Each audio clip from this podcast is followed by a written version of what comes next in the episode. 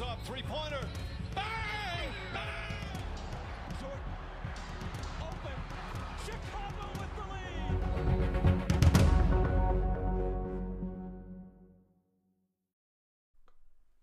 Herzlich willkommen zu, ja, zur Halftime. Wie immer bin ich nicht alleine. Mein Kollege, mein engster Freund Nico ist da. Ja, ich bin da und damit begrüße ich euch ähm, herzlich bei einer Folge, die jetzt ja zur letzten drei Wochen, glaube ich, zurückliegt. Ähm, kurze Pause gehabt, weil es nicht immer geklappt hat. Heute mit einem anderen mh, ja, Ablauf, sagen wir mal so, äh, den wir aber auch in den nächsten Wochen weiterziehen wollen, bis hin zu den Playoffs der NFL. Dann kommt wahrscheinlich wieder das normale Playoff, ähm, ja, der Playoff-Ablauf. Jetzt aber ein bisschen ähm, inspiriert an ähm, ja, an einem anderen Format. Und das wollen wir jetzt selber machen. Und ähm, wir haben heute fünf Themen und wir beginnen mit zwei Themen der NBA. Und das erste Thema, und das hat jeder mitbekommen, Stephen Curry ist der neue ähm, ja, Rekordhalter, was es angeht, ähm, an getroffenen Dreiern. Und ja, ist er der beste Dreierschütze aller Zeiten? Ist er, hat er sich damit die Rolle des GOATs eventuell gesichert? Und vieles mehr ist da natürlich in den Medien äh, zu hören und wird dann natürlich äh, ja, besprochen. Was denkst du erstmal drüber? So, ähm, also ich persönlich sage, Steph Curry ist für mich der beste Shooter aller Zeiten. Das ist das, was ich schon lange gesagt habe und was sich dadurch natürlich noch bestätigt hat. Er hat gerundet circa die Hälfte seiner jetzt 2877 2900. Nein, 977, glaube ich, hat er jetzt. ähm, hat er circa die Hälfte als Assist vorgelegt bekommen. Sehr viele von Green. ähm, die andere Hälfte aber komplett alleine äh, erarbeitet.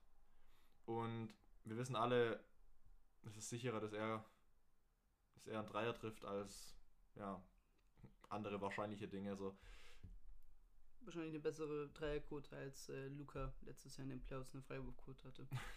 ungefähr zu vergleichen. Und für mich komplett ist der best, beste Point Guard und eventuell der beste Point Guard aller Zeiten.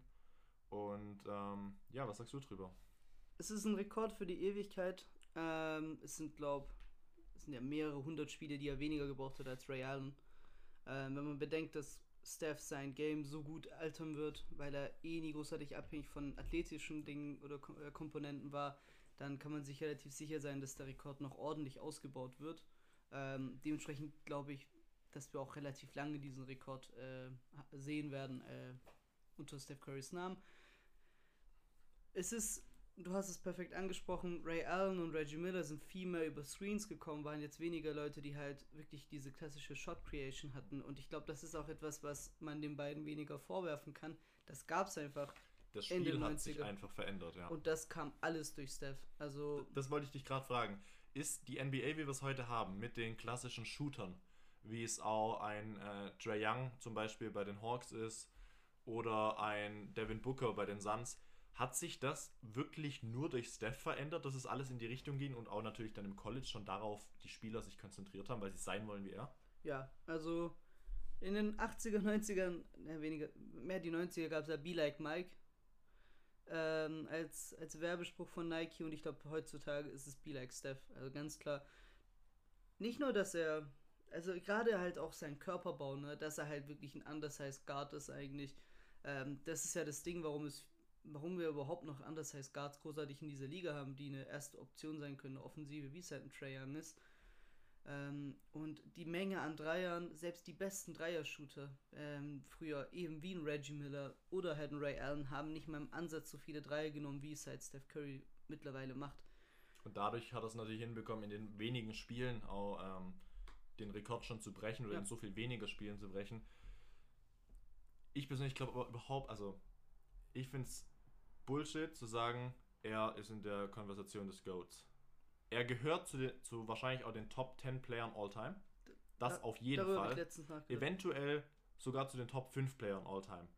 Aber die GOAT-Diskussion ist für mich ganz klar Jordan oder LeBron James. Ja, ich bringe immer noch Kareem rein, aber es ist halt sehr lange her schon und Klar, ein ja. Center ist immer abhängig von einem von Point Guard, wie es halt Magic Johnson oder Oscar Robertson waren, aber bei Steph, ich glaube, er ist ein Top 10 Player all time.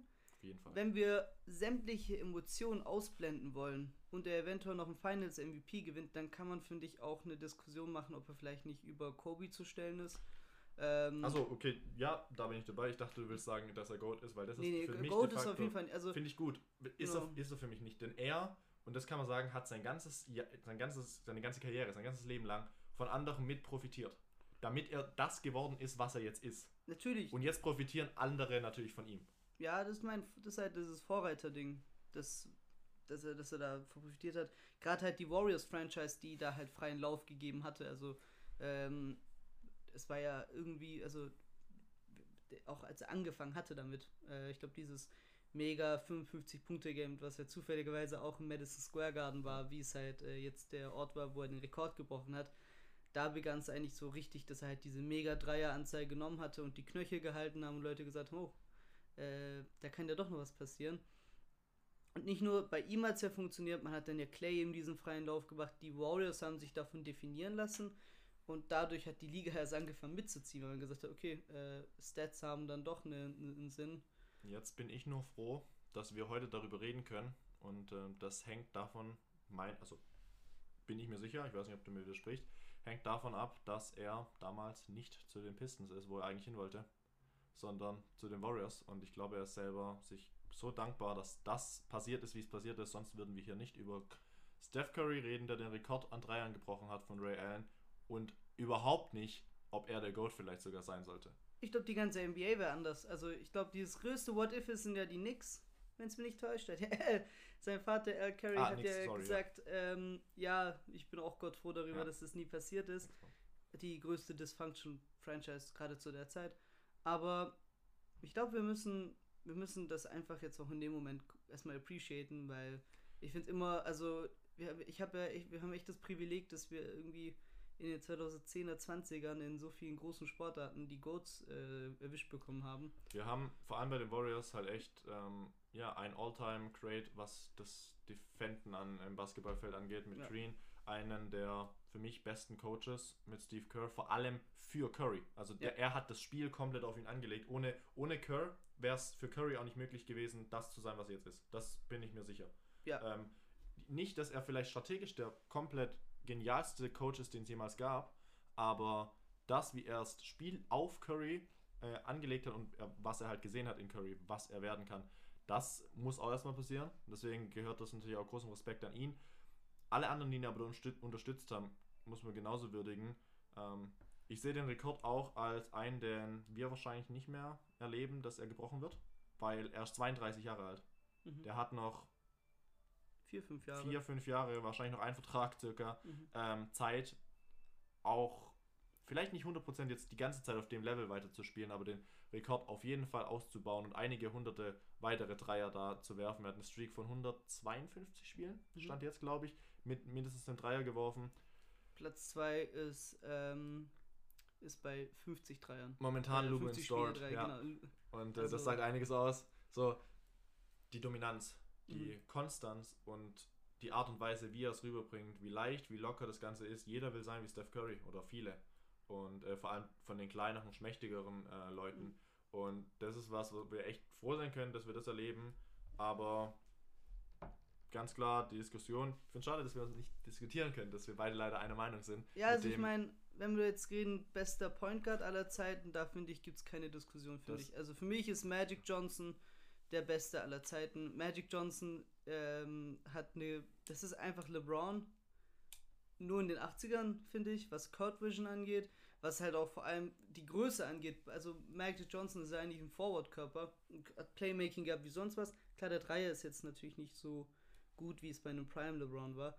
Ähm, aber Magic Johnson würde ich schon vor ihm sehen, auch einfach rein dieses Winner gehen und der Typ kam rein in die Liga und war als Rookie Finals MVP in der Ja. Truppe mit, mit Kareem Ja, Abdul-Jabbar. Finde ich nicht, finde ich gar nicht. Also, bester Shooter sind wir uns einig, das ist Ja. Curry.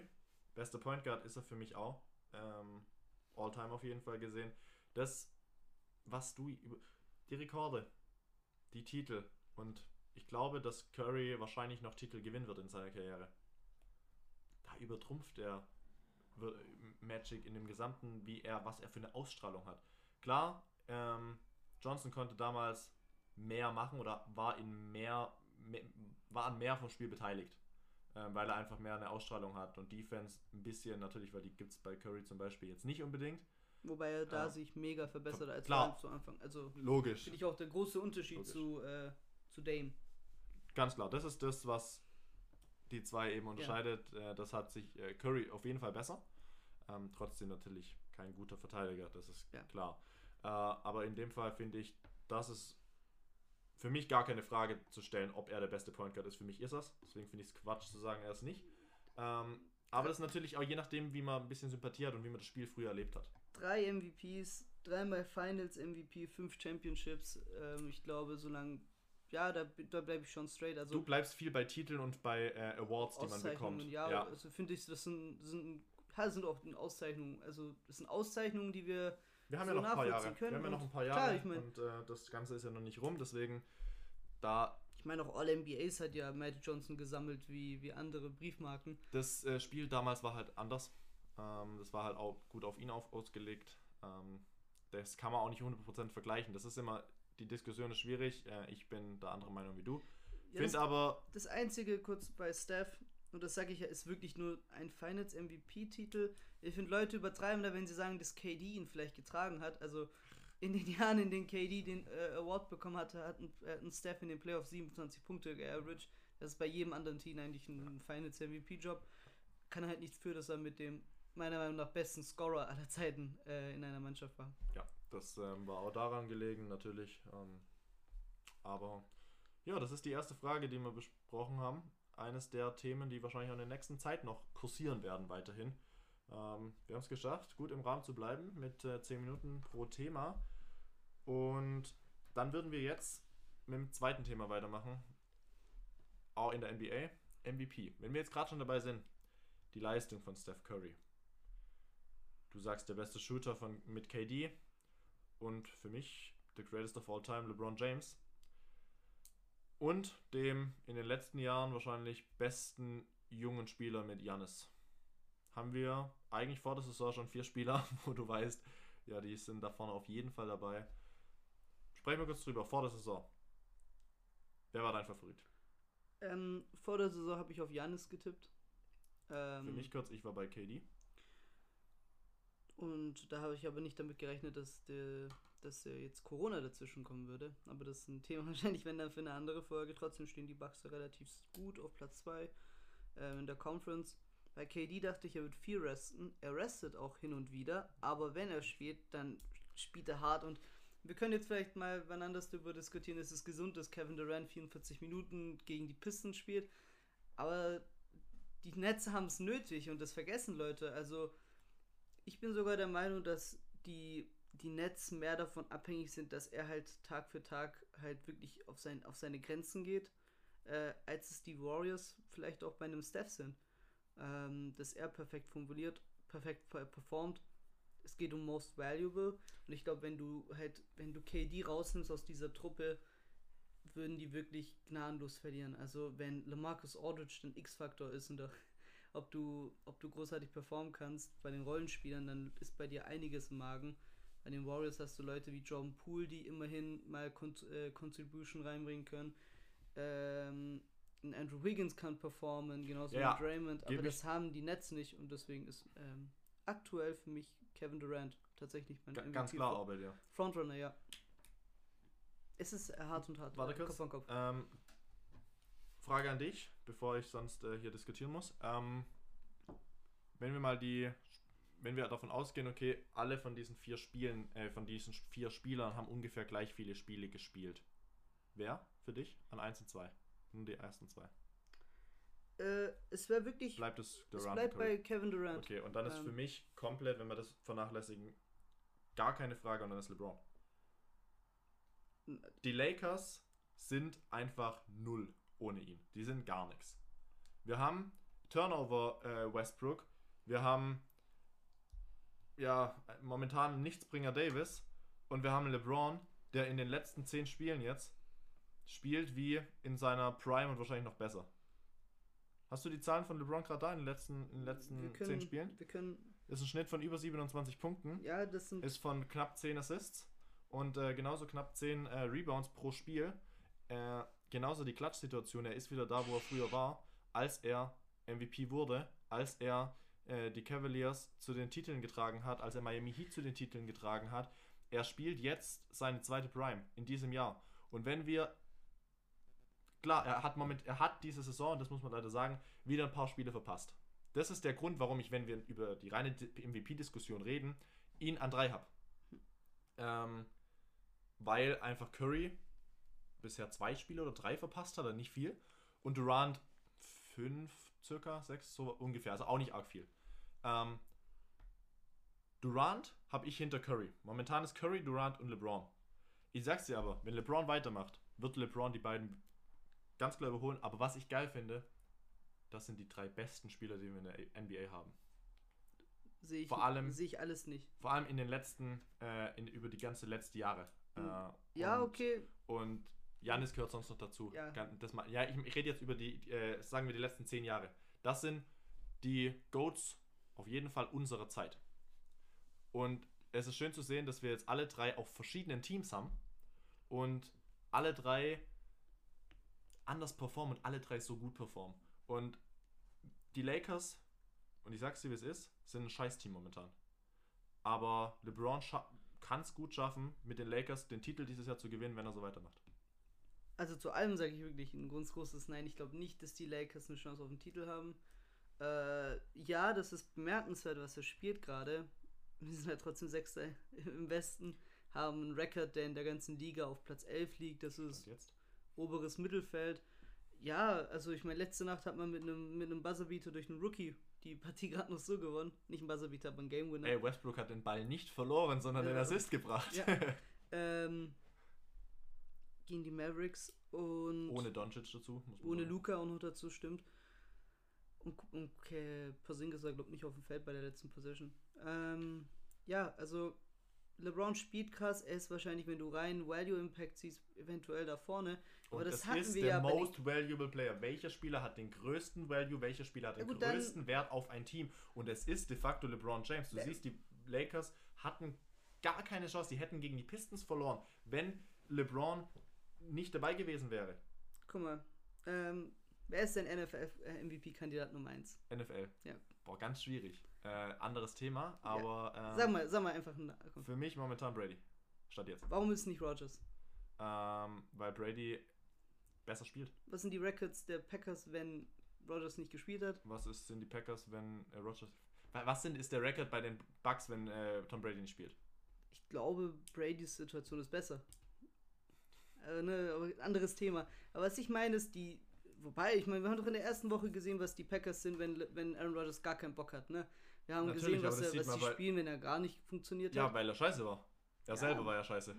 Ja, das ist der Unterschied so. Ist, Und- ist ja egal, wir sind gerade bei der und was NBA. ich meine ist, ja, ich würde auch nicht Rogers als Kandidaten nehmen, als Kandidat Nummer 1. Genauso deswegen nehme ich auch nicht LeBron als Kandidat Nummer 1. Weil es der Record nicht hergibt. ja, aber also Rodgers ist ja Platz 1 in der N NFC. In dem Fall. Der Record ist ja zum Beispiel da da. Jetzt nur bei LeBron bezogen. Ah, okay, Bei ihm ja, gibt's jetzt ja, den Record gut, nicht okay, her. Ja, ja. Ich sehe den Value, den er hat, auf jeden Fall in der Mannschaft. Und ich sag's ja nochmal, LeBron muss ein Top 5 Spiel in der Liga sein, damit die Lakers überhaupt in die Playoffs kommen. Ohne ihn, das ist absolut skandalös, was, was AD gerade zurzeit spielt. Stark angefangen, aber brutal super nachgelassen. Also wirklich absurd nachgelassen.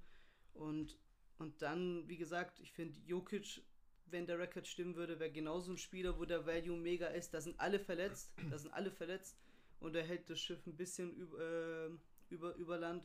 Das halt ist immer dabei. Also klar, Jokic letztes Jahr war, weil er immer den Triple-Double gehabt hat, kommt er langsam auch wieder rein. Ähm, es sind die Medien, es ist die Präsenz, was zeigt, was wird gezeigt und deswegen ist er nicht so hoch. Klar, den musst du auch natürlich weit oben sehen, ist logisch. Und wenn Covid nicht stark getroffen hätte, hätte ich noch DeMar DeRozan eventuell in den, in den Raum geworfen. Ich nie, nie im Leben, weil äh, ich die Bulls als Team sehe und nicht nur ihn als Besten. Ähm, er ist, war zwar schon der Beste des Teams, aber ähm, getragen durch Lawin und ähm, durch seine ganze Mitspieler, was defensiv Caruso zum Beispiel auch angeht.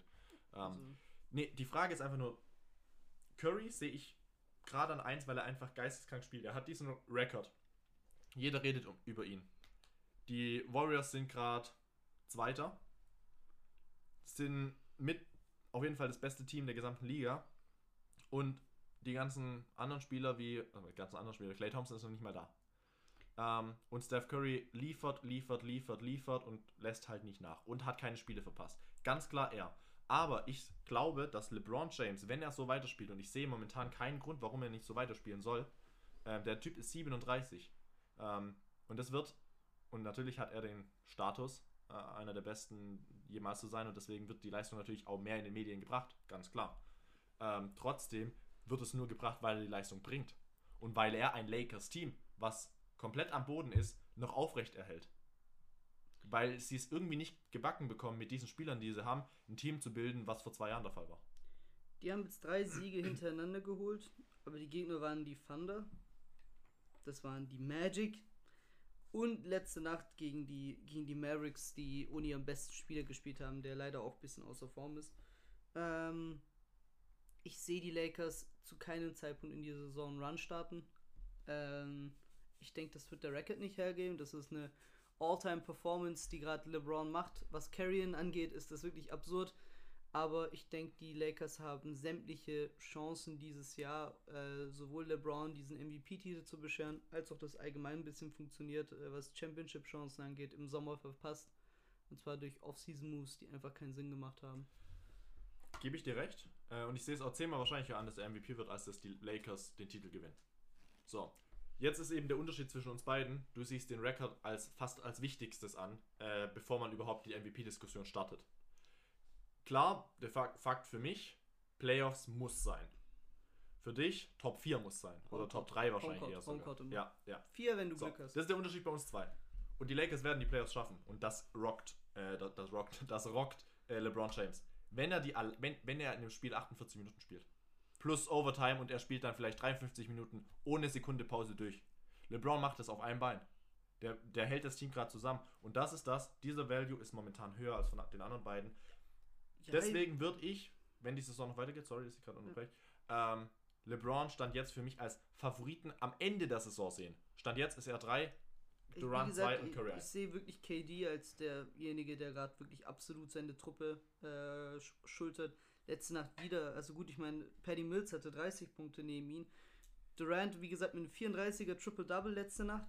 Und der dritte Scorer, Nummer 1, kommt von der Bank. Und es ist niemand Geringeres als Kessler Edwards. Und der hat Den 17 viele, den Punkte viele geholt nicht kennen. in einem Duell, was in die Overtime ging. Also Leute unterschätzen wirklich krass, was KD gerade da in Brooklyn macht. Vor allem ohne Harden gerade hält er es zusammen. Ja, und mir egal, wie, wie, wie statistisch gesehen es besser wirkt bei Harden von Spiel zu Spiel, dass er jetzt mehr Freiwürfe kriegt, das ist absolut nicht der, der letztes Jahr bei den Nets war. Und zu Curry noch eine letzte Sache. Die Storyline, die war halt ein bisschen schon so seit Anfang der Saison ein bisschen gerichtet. Ich glaube, ja, aber alle, es ist halt da. ich glaube halt, alle haben schon letztes Jahr ein bisschen unterschwellig den MVP-Rufe äh, medial auch angeregt Ja. gehabt. Und das hat sich halt jetzt performance-bedingt natürlich auch, weil er halt mega Ja, aufgedreht und das hat. Team halt auch auftritt. Und das Team halt auftritt, vor allem im Vergleich zur Vorsaison, ähm, ist halt der Aufschrei nach MVP-Auszeichnungen umso größer. Aktuell wäre es, wenn ich heute voten würde, wäre es Kevin Durant. Mhm. Ähm, aber ich denke, wenn heute die Wahlen wären und morgen halt das Ergebnis rauskommen würde, würde Steph rauskommen. Bei mir, ich sehe Steph ganz minimal über Durant. Mhm. Und ähm, dann ist ein größeres Loch und da kommt LeBron. Ähm, mit allem einbezogen. Record, Pausen, Spiele gespielt, Wert und so weiter und so fort. Ähm, das ist eine Diskussion, die können wir eigentlich die ganze Zeit führen. Aber es wird kein unanimous MVP, äh, wie Ja. es äh, Shaquille O'Neal gemeint hat. Das sehe ich auch nicht. Gut, Wir switch. das war das Thema NBA. Jetzt wird geswitcht und mit einem Switch ist es schon gefühlt mehr als es großartig, was Westbrook macht in der Offense oder in der Defense. Ähm, und dementsprechend würde ich sagen, ja, geht's los in der NFL. Je nachdem, wie mies das Thema sein soll, würde ich sagen, äh, darfst du es bestimmen. Urban Meyer. Für Jacksonville-Fans ein gutes Thema. Denn er wurde entlassen. Und der Rekord spricht für diese Entlassung und ähm, das gesamte Geschehen spricht dafür. Was hältst du von diesem Menschen als Coach in der NFL? Bewerten wir jetzt wirklich den Menschen oder ähm, Alles zusammen, den Menschen als Coach. oder, oder den Coach, weil wenn wir über den Menschen reden, dann reden wir über jemanden, der seinen Spieler in den, äh, in den Hintern kickt, seinen Kicker in den Hintern kickt. Äh, reden wir jemanden, der feiern geht nach einer Niederlage. Ähm, reden wir über jemanden, der auch schon im College hin und wieder mal sein äh, College-Programm einfach so verlassen hat für die nächstbessere Möglichkeit. Absolut also man kann nicht so viele Dinge hintereinander negativ gestalten, sodass man jemanden noch weniger mag, als es Urban Meyer in den letzten Jahren gemacht hat.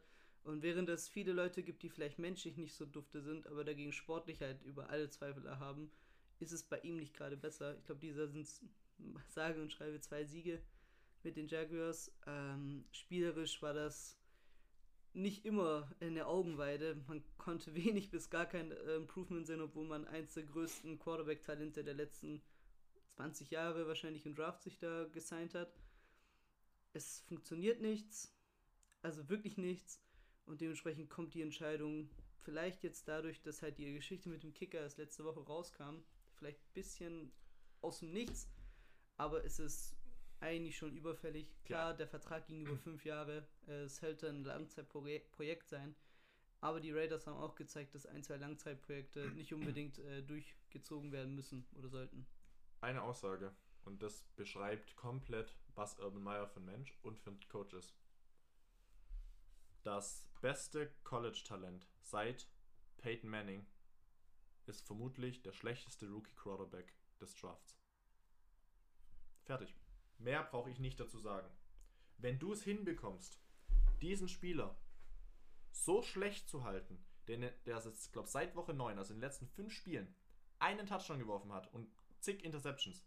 Wenn du es hinbekommst, ihn komplett am Laufen, das Laufen wegzunehmen, was bei ihm in dem College so komplette Gefahr gesorgt hat für die Gegenspieler, äh, für die gegnerische Mannschaft komplett.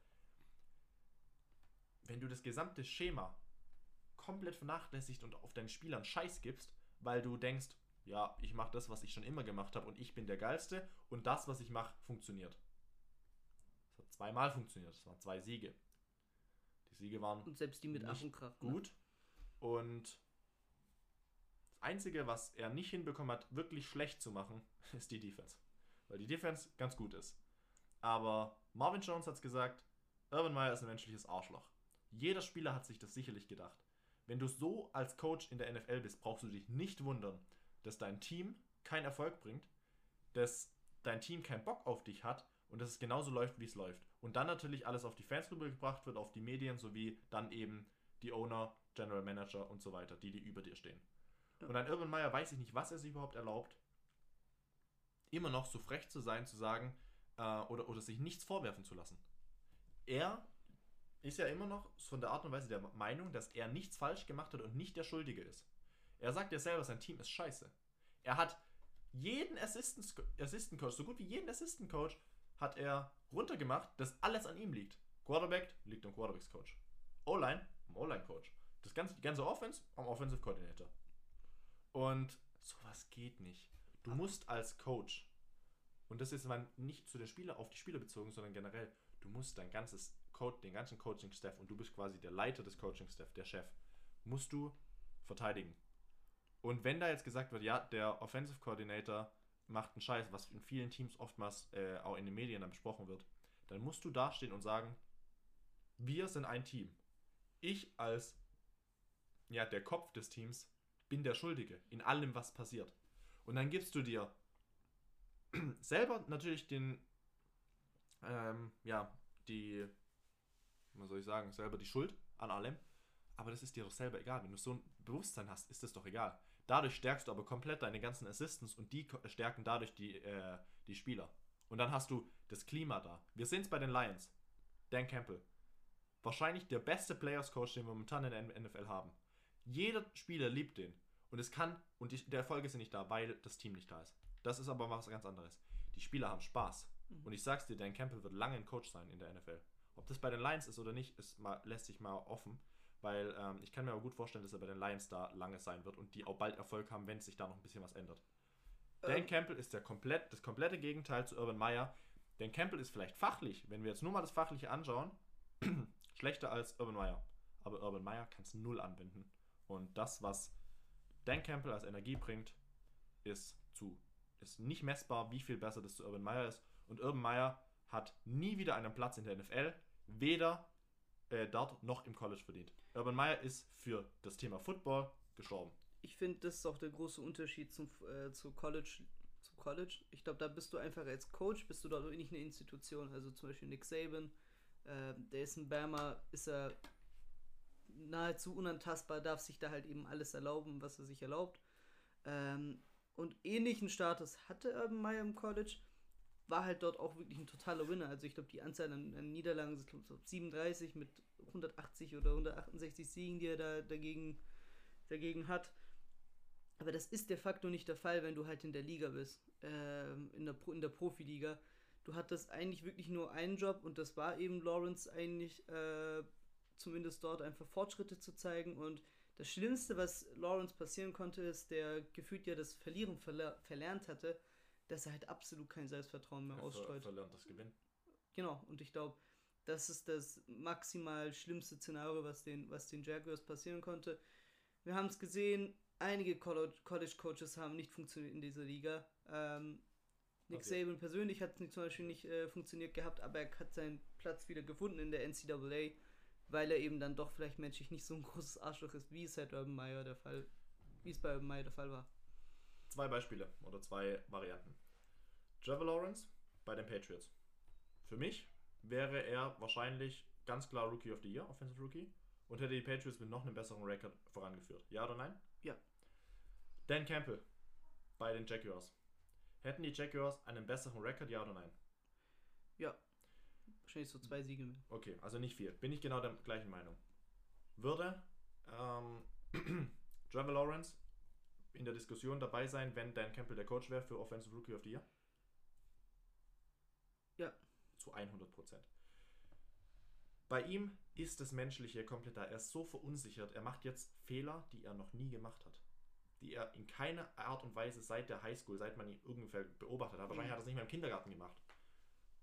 Und das, da muss viel, da musst du wirklich viel machen, um Trevor Lawrence da so runterzukriegen. Und du siehst halt auch an, der ist wirklich kraftlos. Und kraftlos Ja. meine ich nicht nur mit lustlos, sondern ich meine einfach so, er kann irgendwie nicht. Und das kommt halt von oben. Und das ist ein, nicht nur, und das ist, glaube ich, nicht der mediale Druck, den er hatte. Den Überhaupt gibt's ja nicht in Den Jacksonville, gibt- den- also- ja, nee, aber ich Ja. meine, zu Lawrence, den gibt es seitdem er denkt, seitdem er mit Ja, Medien auch im in College gab es den ja schon. Also Ja, natürlich, das Clemson gab's eine in Highschool. Highschool gab es ja, schon. Das mein, deswegen sage ich ja. Und sowas dann zu ruinieren, diese Leine hätte vor sechs, sieben Wochen gezogen werden müssen. Es war ja, wie gesagt, eine. Es war etwas, was eigentlich, wie du sagst, ein bisschen überfällig war. Dementsprechend war ich ein bisschen überrascht, dass die Meldung dann kam, aber ich habe das mit Marvin Jones erst letztens äh, erst heute Morgen dann mitbekommen gehabt und dann konnte ich es mir dann schon relativ gut abbilden, weswegen, ja, weswegen die Jaguars da die Entscheidung gefällt haben. Wer der Nachfolge wird, ist interessant. Ich glaube, Aktuell hat man natürlich Ja. einen Interimscoach. Ähm, ich glaube, als eine Franchise, die eh in der Entwicklung ist, kann man sich da auch, kann man sich doch ein bisschen Zeit lassen. Hol dir einen Players Coach, sage Ja. ich dir. Hol dir einen Ähm. Players Coach, der erstmal die gesamte junge Bande, das ist eine sehr junge Bande, ähm, hochpusht. Und selbst wenn es mit dem Coach nicht klappt, kannst du dann mit einem anderen Coach ändern.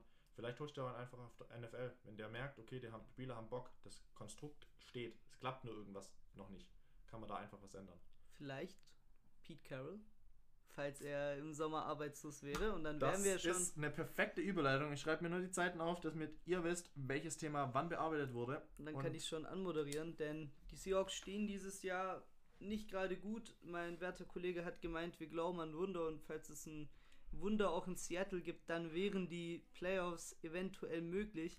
Ich sag, die Hoffnung stirbt zuletzt. Ja, und ähm, in dem Fall sind 2,4 Prozent ähm, Stand jetzt Resthoffnung da, um in die Playoffs einzuziehen.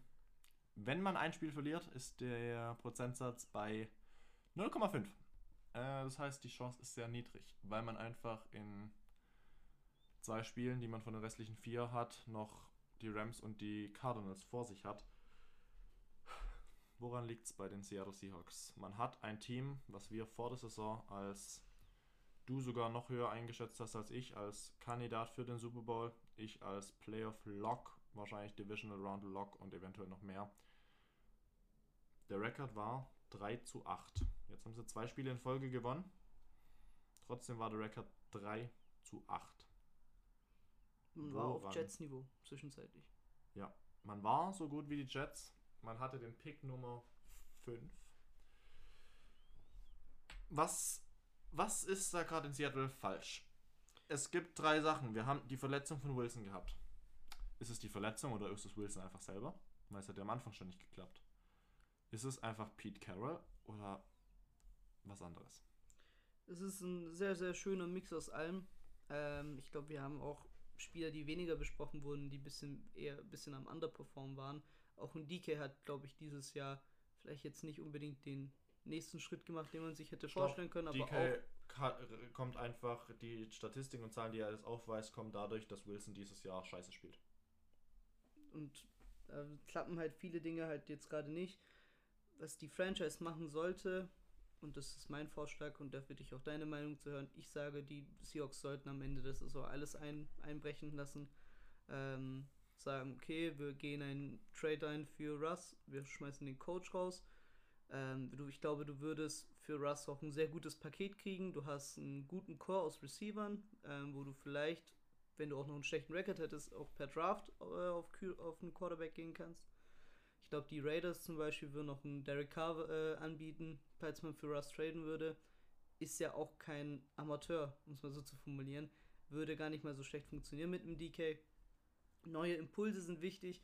Ich glaube, ein Riesenunterschied, den wir halt auch zu den erfolgreichen Jahren hatten, den die Seahawks 2014 gerade hatten, da sprach man von einer, von einer Franchise, die 267,1 Yards pro Game äh, ab, also zugelassen hatte. Da ist man sowas von weit entfernt. Und eine Mannschaft, die sich halt davon definiert hatte, dass man defensiv funktioniert, hat personell bedingt da einfach nicht mehr auf dem Niveau funktionieren können. Da sind einfach die Leistungsträger von damals auch gealtert und mussten deswegen gehen. Und man konnte auch nicht, obwohl man eine super Offensivpersonal hat, äh, keine Offensividentität für sich entdecken. Und ich glaube, das ist der größte Punkt, den man gegen Pete Carroll ähm, anheften kann. Offensiv kannst du nichts gegen Pete Carroll anheften. Ist ein Defen der Defense-minded äh, Head Coach. Trotzdem, glaube ich, musst du als, als Head Coach, wenn du merkst, dass du halt einen Star Quarterback hast, wie du es in Russ hattest, meiner Meinung nach einen, Star Wide Receiver in DK dieses Jahr auch über deine Dinge, über deinen eigenen Schatten ähm, herausspringt. Da würde ich dir widersprechen. Ähm, Pete Carroll gibt schon immer äh, sehr viel und das auch gerne an den Offensive Coordinator ab äh, und lässt ihn machen. Ähm, man hat bei, mit, mit äh, Brian Schottenheimer gemerkt, das hat nicht geklappt. Mit Jane Waldron dieses Jahr, meiner Meinung nach, könnte man ihn einfach jetzt schon entlassen oder hätte es vor ein paar Wochen schon machen können. Ja, dann kannst du aber Ähm. hier äh, Einstein zitieren und sagen, Wahnsinn ist es, denselben Fehler mehrfach zu machen und dann zu denken, dass halt ein anderes Ergebnis rauskommt. Ja, ähm, man muss, das ist, das ist klar, also ähm, man hat, sta, Stand jetzt ist man Platz 30 offensiv und Platz 31 defensiv. Das ist Und es ist trotzdem für alle immer noch so, warum sind sie so schlecht? Das ist eine Frage, die, ja, ist, stellt sich einfach, weil die Seahawks die Seahawks sind normalerweise und nicht so schlecht sind. Nicht das Beste und auch nicht die Top 5 Teams, aber Top 10 all, allemal. Und ich habe dir, wo wir gesprochen hatten, vor ein paar Wochen, habe ich dir gesagt, man muss einen radikalen Umbruch machen mh, wie du es gerade angesprochen hast. Ich gehe mal drauf ein, wenn, wir Wilson, äh, wenn man Wilson tradet. Zwei Teams. Raiders und Saints sehe ich hier als mögliche Trade-Kandidaten. James Winston oder Derek Carr im Gegenzug. Du kriegst einige Picks. Ähm, du hast einen deutlich niedrigeren Vertrag, das heißt, du hast mehr Cap Space. Zudem hast du nächstes Jahr sowieso viel Cap Space. Dann. General Manager. Eigentlich einer der besten, den es gibt. Aber Ah. irgendwie hat er noch nie in der ersten Runde draften können. Seine Trades sind nicht von Erfolg gekrönt bisher. Und Stand jetzt läuft auch nichts. auch Pech mit dem Jamal Adams Trade. Klar, die Verletzung, das will ich jetzt gar nicht so hart anmerken. Ich glaube trotzdem für die Zukunft war dein Trade ein Win, aber momentan ein ganz herber Loss. Vor allem die Saison ist noch ein First Rounder, den man abgibt und die Saison ist ein sehr hoher First Rounder Stand Mhm. jetzt. Ähm, wir gehen jetzt davon aus, dass Wilson bleibt. Was muss sich ändern? Der Defensive Coordinator muss gehen. Der Offensive Coordinator muss gehen. Ich gebe noch ein Jahr. Mhm. Weil bis letztes Jahr hat, ist es gelaufen. Irgendwie. Zwar nicht mit 100% nur Ruhm, aber es ist gelaufen. Ich gebe dem Head Coach und dem General Manager. John Schneider und Pete Carroll gebe ich ein Jahr. Sie müssen aber komplett was ändern. Und man hat die zwei, das wahrscheinlich beste Linebacker-Duo seit 20 Jahren. In Bobby Wagner und Jordan Brooks. Das ist zehnmal besser, sage ich dir jetzt, als es 2013, 14 mit KJ Wright war. Jordan Brooks wird irgendwann mal einer der besten Outside-Linebacker, den es in der Liga gibt, wahrscheinlich sogar der beste. Beide zusammen sind jetzt schon, setzen jetzt schon den Rekord mit Tackles, was ein Linebacker-Duo macht. Die Defense hat die Spieler, ist trotzdem so schlecht. Diesen Coordinator muss man entlassen. Ähm, daran wird auch nichts besser sein. Man hat nicht in die Line gesteckt. In die Line und die Cornerbacks muss man investieren. Warum tradet man sich kein Cornerbacks, sondern macht nur irgendwelche anderen Sachen, die keinen Erfolg äh, haben? Und das ist natürlich General Manager schuld. O-Line. Wilson hat es ja, hat's die ganze Zeit in der Offseason gesagt, er möchte Mitbestimmung an der O-Line. Jetzt hat man Gabe Jackson geholt. Auch er erfüllt nicht 100% da- was man möchte, ist trotzdem wahrscheinlich der Beste diese Saison in der O-Line. Dwayne Brown, einer der besten Left Tackles über die letzten Dekade, immer Top 10 Left Tackle, ist dieses Jahr Platz 30, glaube ich. Cutten, viel zu viel Cap Space verbrauchte. Und du musst diese Saison so viel an deinem Personal ändern. Ich sag dir aber, und das ist meine Meinung für ein Jahr noch. Pete Carroll und John Schneider müssen bleiben. Du musst DK Metcalf verlängern ähm, und um deine junge Defense bauen. Mit getragen von Bobby Wagner. Du brauchst Cornerbacks, du brauchst eine D-Line. Eine O-Line komplett, und das ist das primäre Augenmerk, die O-Line zu verbessern. Und dann ist natürlich die Frage, behält man Wilson oder nicht. Stand jetzt kann ich es dir nicht beantworten. Ich sehe einen Abgang als möglich. Glaubt trotzdem nicht dran, dass man wirklich ihn abgibt, wenn man radikal was ändert. Das Ich- ist meine Meinung. Ich glaube, ich glaube zu der Defense, die, da gebe ich Pete Carroll recht, der ja gemeint hat, die ist halt auf Total Numbers äh, viel, also so schlecht, wie sie da steht, weil keine, äh, keine Defense war so oft auf dem Feld, wie es halt die ja, Seahawks dieses Jahr waren. Und da findest du es dann auch relativ einfach, der Fehler zu identifizieren, und zwar in eben in der Offense. Und ja, das stimmt, also auch mit Russ hat es am Anfang nicht gut funktioniert gehabt. ah, das, sorry, das, da, wenn ich dich unterbreche, weißt du noch, was du sagen willst? Ja. Ja, klar. Ähm, Russell Wilson hat zwei gute Spiele gemacht. Woche Ja. 1 und Woche 14.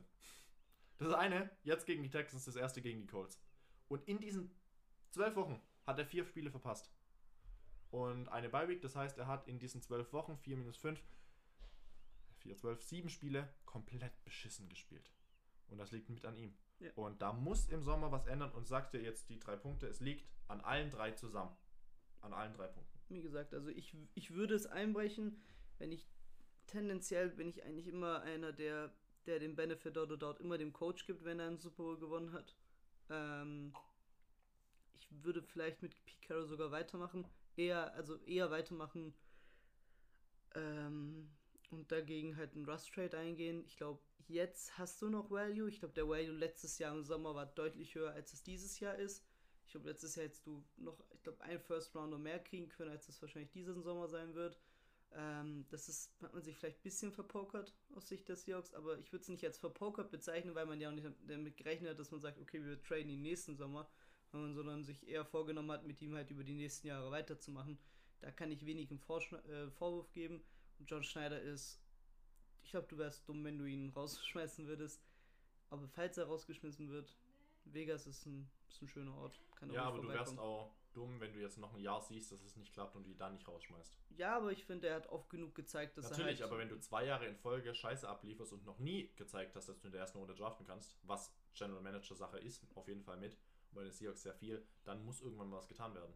Und wenn du First Rounder hast und die komplette Müll sind, LJ Collier, wen kennt, wer kennt LJ Collier? ist nicht gut, ja. Nicht so viele. Rashad Penny hat jetzt ein gutes Spiel gemacht. Hätte er das nicht gemacht, würde ihn auch viele nicht kennen. Mhm.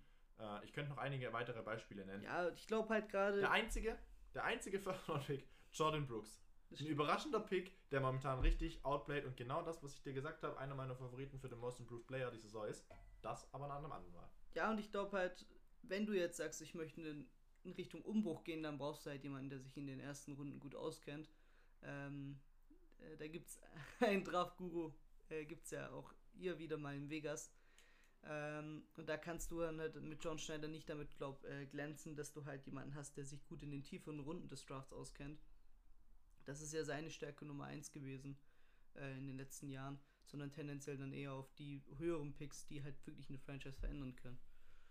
Und wenn wir bei Franchise verändernden Picks sind, wow, Oh. was für, was für Also äh, deine, Überleitungen. deine Überleitungen sind heute ähm, perfekt. in Dallas gibt es mit Michael Parsons wahrscheinlich einen der aufregendsten, wirklich einer der aufregendsten Rookies, die wir ähm, auf der defensiven Seite des Footballfeldes in den letzten Jahren bestaunen konnten. Selbstvertrauen, Performance, alles tipptopp. Und wir haben ja einige Awards. Ich glaube, Defensive Rookie of the Year, da können wir eigentlich einen Haken dahinter setzen. Ich stelle dir die Frage, kriegt er drei Awards? Und dann können wir natürlich in der Kette weiter nach vorne gehen. Defensive Player of the Year und dann noch der ja, Most Valuable Player. Ich würde einen direkt rausschmeißen äh, oder rauscutten und das wäre der MVP. Nein. So. Finde ich gut. Wir sind anderer Meinung. Michael Parsons ist auf der Line ein TJ Watt. TJ Watt stand jetzt mit einer der besten, oder ja, mit Miles Garrett, der beste D-Liner. Der beste Rusher. Michael Parsons ist zurückgezogen. Wahrscheinlich mit, sagen wir, Bobby Wagner, der beste Linebacker der Liga. Ein bisschen schlechter, weil er, äh, kann man nicht ganz vergleichen, weil er Outside mehr spielt, aber ungefähr in Coverage. Und dann kannst du ihn genauso noch sehen als Cornerback. Was er verteidigen kann, das ist enorm. Er hat eine Ability, er hat eine Ausstrahlung. Michael Parsons ist wichtiger als Dak Prescott für das gesamte Cowboys-Team. Ohne Michael Parsons wären die Cowboys nicht das Team, was sie momentan sind und würden nicht so weit vorne äh, in dem gesamten Ranking stehen und ganz sicherlich nicht an in der NFC Platz 4 mit dem Rekord von 9 zu 4 und ein Spiel hinter Platz 1. Micah Parsons dominiert komplett. Und ich suche mir kurz die Statistiken raus, solange kannst du weiterreden. Für mich ist er momentan natürlich auf keinen Fall der MVP Frontrunner. Wenn er aber so weitermacht, wird er ganz weit hochrutschen und wird Chancen und Stimmen sogar erhalten. Ähm, ich weiß nicht mal, ob er der Most Valuable Defensive Player ist, den die, den die Cowboys haben. Ähm, ja, Wenn du mir jetzt im- Dix hier nennen willst, der, nur weil er neun Interceptions hatte, Und dazu, ich glaube, die, die Cowboys Defense ist im Mittelfeld der Liga. Die Cowboys Offense die ist. Cowboys eine Top Defense ist 3. eine der besten Off äh, Defenses der Liga. Ich denke gerade in den Duellen, wo es dann. Na gut, ich meine, gegen die Chiefs war eine super Performance also in- unter den Spielen, wo es wichtig drauf ankam, aber gegen Top Offenses fand ich die Defense der Cowboys, wie zum Beispiel gegen die, gegen die Bucks, jetzt nicht unbedingt perfekt. Ähm, mein Kandidat wie jedes Jahr ist eigentlich immer TJ Watt, den ich den äh, Defensive Player of the Year Award geben würde. Ich glaube, bei Rookie müssen wir, müssen wir weniger uns Gedanken machen. Ich würde die Discussion oder die Conversation würde ich auf Defensive Player of the Year lenken. MVP sind wir einer Meinung. Rookie kurz, ganz weg. Also das Ja. kann, kann jetzt aufhören als Rookie Offensive, äh, Rookie Defensive Player of the Year. Ähm, TJ Watt sagst du ist für dich Nummer 1. Für- Ja, er kann eventuell den Rekord schaffen mit den meisten Sacks. Aber 5 Aber nur wenn der Warte kommt. kurz. 5 Sacks weiter hinten ist Michael Parsons. Und er hat 75 Tackles. Er hat 27 Quarterback-Hits, damit Top 3. Und er hat 17 Tackles for Loss, damit auch Top 3. Da gehe ich, äh, gehe ich äh, hier der. Er hat zwei Pass Deflections, was eine gute Coverage aussagt, und er hat drei Forced Fumbles. Er hat 13 Spiele gespielt, von 13 war immer auf dem Feld. Statistiken lügen nicht. Auf jeden Fall, also ich glaube bei, bei Watt wäre es wirklich, wenn er diesen Dingsrekord brechen würde, dass sie, dass dann der, der Award dann in seine Richtung gehen würde. Bei Michael Parsons hast du halt ein mega Argument halt, was, was Value angeht, vielleicht im Vergleich zur Vorsaison. Da waren die Cowboys ja wirklich desolat defensiv. Also waren ja teilweise on pace die schlechteste Der Defense aller einzige, Zeiten zu sein. einzige Unterschied ist Michael Parsons. Und das, obwohl man ja eigentlich im Draft Richtung Cornerback schauen wollte. Ähm, das ist halt ein mega Argument für ihn. Die Steelers waren immer defensiv halt solide. TJ Watt ist seit Jahren ein mega Monster-Defender. Dahingehend kannst du dann auf jeden Fall mit Parsons gehen. Ich bin im, tendenziell immer für, für tolle Storylines. Ähm, Wäre absurd, wenn wir halt einen Rookie sehen würden, der direkt so einen Award abst äh, abstauben würde. Ähm, Aber MVP gehe ich nicht. Stand jetzt gehe ich auch nicht für MVP. Mhm. Ich sag dir aber, dass er Stimmen bekommt. Und ich glaube, das, was er spielt, wenn man wirklich nur den Value anschaut, Mhm. hat einen größeren Value als Tom Brady's hat. Stellt sich aber mal nicht die Frage, weil ein Rookie kein MVP wird. Zu 99, Periode 9 Prozent. Defensive Player of the Year. Ich habe, wenn wir mal kommen, also wirklich aufrollen, haben wir fünf Kandidaten. Das sind angesprochen Miles Garrett und TJ Watt. Micah Parsons und dann zwei Cornerbacks in JC Jackson und Javon Dix. Javon Dix, weil er neun Interceptions hat und das Team trägt. Und das Team gut ist. JC Jackson von den Patriots. Das Team momentan Nummer 1 in der AFC. Die Defense top. Wahrscheinlich fast die beste der, äh, der Liga momentan. Er ist der beste Cornerback davon. Hat jetzt, glaube ich, auf sieben oder acht Interceptions schon. Und hat die beste Coverage als Cornerback, die es in der Liga gibt. Und das hat Javon Dix nicht. Das heißt, ich würde JC Jackson und Javon Dix auf das gleiche Level schieben. Aber ganz klar auf 4. Momentan sehe ich Miles Garrett an 1. TJ Watt gleich mit Micah Parsons auf 2 mit einem Millimeter Abstand zu, äh, zu Miles Garrett eben. Micah Parsons kommt immer mehr in die Medien, macht immer mehr Impact und wenn der so weiterspielt, wird er, wenn, wenn er 16-6 hat und 100 Tackles eventuell, Mhm. dann erzähl mir mal jemanden, der 100 Tackles hat und über, über 5-6 hat. 100 Tackles haben hauptsächlich Linebacker. Er ist eigentlich ein Linebacker, wurde umgeschult auf Defensive End, spielt beides. Ja. Welcher Spieler ist, und das, das ist die Frage an dich und die wirst du mir nicht beantworten können, Weil's welcher. Spieler ist Top 3 oder ja, eigentlich Top 2 gleichgestellt mit dem anderen in der D-Line und Top 3 in der Coverage? Niemand außer er. Und das gab's in der gesamten Historie, gab's das so noch nicht. Und in der Art und Weise, wie er spielt, wie er spielt, wird es das nicht geben. In der jetzigen Zeit. Ja. Und das ist halt was, wenn du zwei Positionen Top 3 spielst, bist du für mich Defensive Player of the Year. Ähm, klar, die Zahlen mit dem Sack-Rekord, das ist eben das, wo Miles Garrett und äh, Ding momentan und, und TJ Watt momentan hinarbeiten. Das ist der einzige Punkt. Und das können wir dann besprechen, wenn die Saison rum ist, wenn wir die äh, Awards-Diskussion machen. Aber ich sag's dir, momentan, und das ist das, was ich gesagt habe, auf MVP für NBA, ist er für mich, wenn ich die Saison jetzt betrachte, was noch passiert, der Frontrunner auf den Defensive Player of the Year. Was krass wäre, wäre natürlich, wenn, wenn, wenn die Cowboys dann in ihrer Conference dann den Nummer 1 Seed besetzen würden. Ich glaube, das wäre wär auch nochmal was, was ihnen auf jeden Fall in die Karten gehen würde. Und Weil- wenn halt, Wie kannst du dir sonst vorstellen, dass ein Cowboys-Team ohne Dak Prescott Spiele gewinnt gegen die Vikings mit Cooper Ja. Rush zum Beispiel? Weil die Defense da ist. Ja, also, also und auch so Spiele, wo man verloren hatte, wie gegen die Chiefs, lag es definitiv nicht daran, dass die Defense nicht funktioniert hat bei den Cowboys. Und die ganzen Statistiken, die Javon Dix hat, die kommen hauptsächlich durch Micah Durch Parsons ähm, und durch die anderen, aber hauptsächlich auch durch Parsons, weil der Pressure da ist und er auch noch covert. Mhm. Er macht halt beides irgendwie. Er bringt Druck, obwohl er vielleicht keinen Druck bringt und covert, wenn er Druck bringt und kein, nicht covert. Und das ist, habe ich so noch nie gesehen und ähm, Riesenfan. Generell die Cowboys dieses Jahr echt eine Sympathietruppe. Ein Pick, den sich jeder hätte wünschen können. Äh, und für die Cowboys natürlich perfekt ausgegangen. Ich, ich könnte schwören, dass ich ihn bei unserem, da muss ich mal reinhören, bei unserem Draft, äh, irgendwie runterge, runterge, runterfallen ließ, bis Ja. er zu den Raiders kam. Ich, ich glaube ja. Ja, das weiß ich nicht genau, aber möglich ist Muss es. ich mal Ähm, reinhören. Aber ja, ähm, ja, Micah Parsons ist momentan ein Spieler, der so spielt, wie es kaum jemand gemacht hat und wie wir es noch nie gesehen haben. Das wären unsere fünf Themen gewesen. Wir haben uns einigermaßen an die 10 Minuten gehalten. mh, Jetzt zum Schluss. Fantasy. Und es ist einfach krass, was bei uns abgeht. Sechs Spieler haben noch Chance auf drei Fantasy Playoff Plätze. Und äh, es müssen alle davon gewinnen. Einer kann, muss nicht unbedingt gewinnen, der kann auch reingehen, wenn andere zwei Ergebnisse nicht so ausgehen, wie sie müssen, damit er rausfliegt. Der Rest muss gewinnen.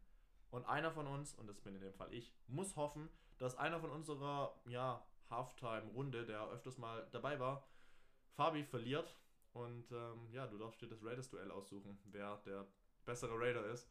Es ist wirklich enorm eng und ähm, diesen Sonntag ist genauso wie die NFL enorm eng ist und was da möglich ist. Ich freue mich auf diesen Sonntag und ich bin richtig hyped, wenn wir anschauen, was da passieren kann. Und ja, Seahawks gegen Rams, nächste Woche können wir darüber sprechen, ob die Seahawks raus sind und was da vielleicht noch passieren kann. Oder natürlich, ob die Rams doch immer noch in der Krise sind äh, und das Spiel jetzt nach oben nur ein Ausrutscher war. Das sind Themen, die wir nächste Woche besprechen könnten. Oder natürlich auch, dass die Raiders vielleicht doch wieder zurück sind. Werden die nicht sein. Oder auch ja. nicht, das sehen wir alles dann.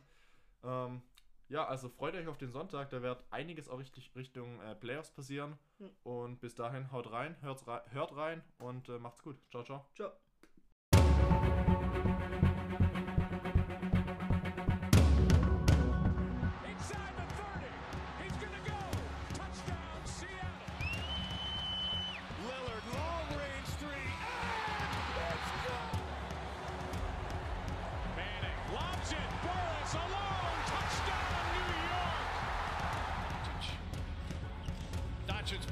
three-pointer.